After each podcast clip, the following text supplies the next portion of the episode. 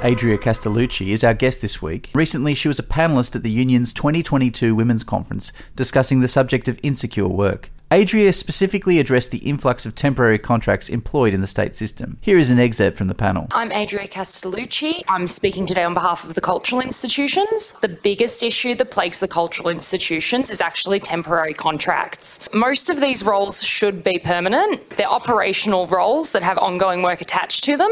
The problem is because there's chronic underfunding and under resourcing for operational resourcing it results in people being strung along with back to back contracts. And eventually, when people do have a bar of it and leave, there's no succession planning because two things happen. One is that someone might be a very long term contract role who has a lot of institutional knowledge, but gets sick of it and finds a permanent job somewhere else and leaves. But the other reason is that eventually, for some of these roles, it seems like often it's chronic temporary contracts and it can just go on forever, but sometimes the funding does run out.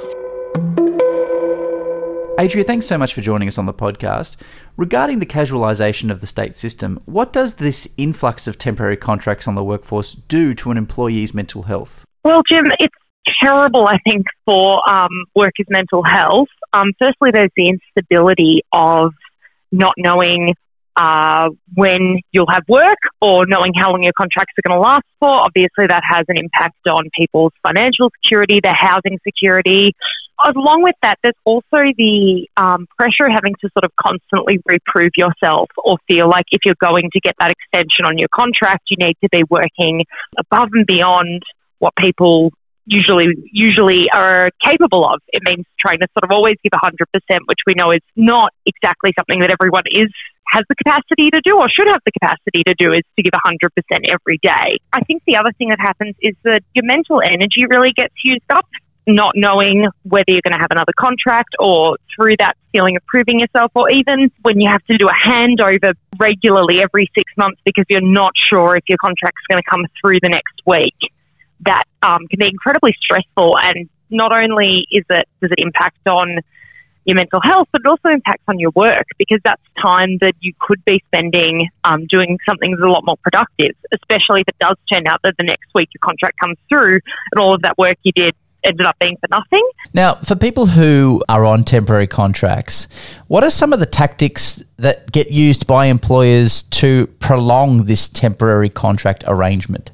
So, some of the things that employers can do, obviously, when you're supposed, when you're on a contract, temporary contract, that there are laws that after you've been on temporary contracts for a certain amount of time, that position is supposed to convert to permanent. But often we see that that's not the case across the public sector. And that's because employers can use a range of different tactics. So one of them is just putting breaks in between your contracts. So that way, if you've spent a few weeks or a couple of months away, then that means that they don't have to say you're in continuous employment in the same role. One other thing that uh, can also happen is that they can use justifications like the salary cap that um, institutions have on resourcing and employment to say that they can't pay you as a temporary contract on a temporary contract as an internal staff member, but can move you onto an independent contractor status. Now, why is this process in existence at all? Is it is it purely financial, or why do they go to the efforts to maintain temporary contracts at a basic level? And how can this overall systemic problem be resolved? So I'm not an expert on this, but just from my own experience as a delegate and as a public sector worker, I think that I can identify two key things. Obviously, an economist or a policy person might be able to identify others, but uh, one of those things is the oh, there the reliance on CAPEX, CAPEX funding, capital expenditure versus OPEX, which is operational funding. A lot of the time, public institutions really struggle to get um, OPEX funding, whereas there is an abundance of CAPEX funding.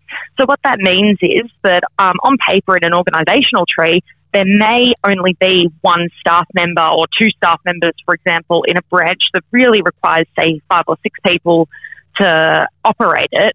So what institutions will do is use capital expenditure funding to fund short term projects that have some sort of end goal that's supposed to build up the capital value of the institution. But often those roles are a bit grey and people end up doing a lot of operational work anyway. The other thing that I, I've seen or heard of anecdotally is that sometimes employers are scared of employing the wrong person in a permanent role that they almost want to they they're trying this try before you buy method which is really unfair on workers firstly that's what we have a um, probation period for mm. is that you have that time period in which a worker can test themselves but also it means that a lot of the time from my perspective at least institutions are uh, getting to use the worker and their labour and their resources and their expertise, but without giving them any security in return.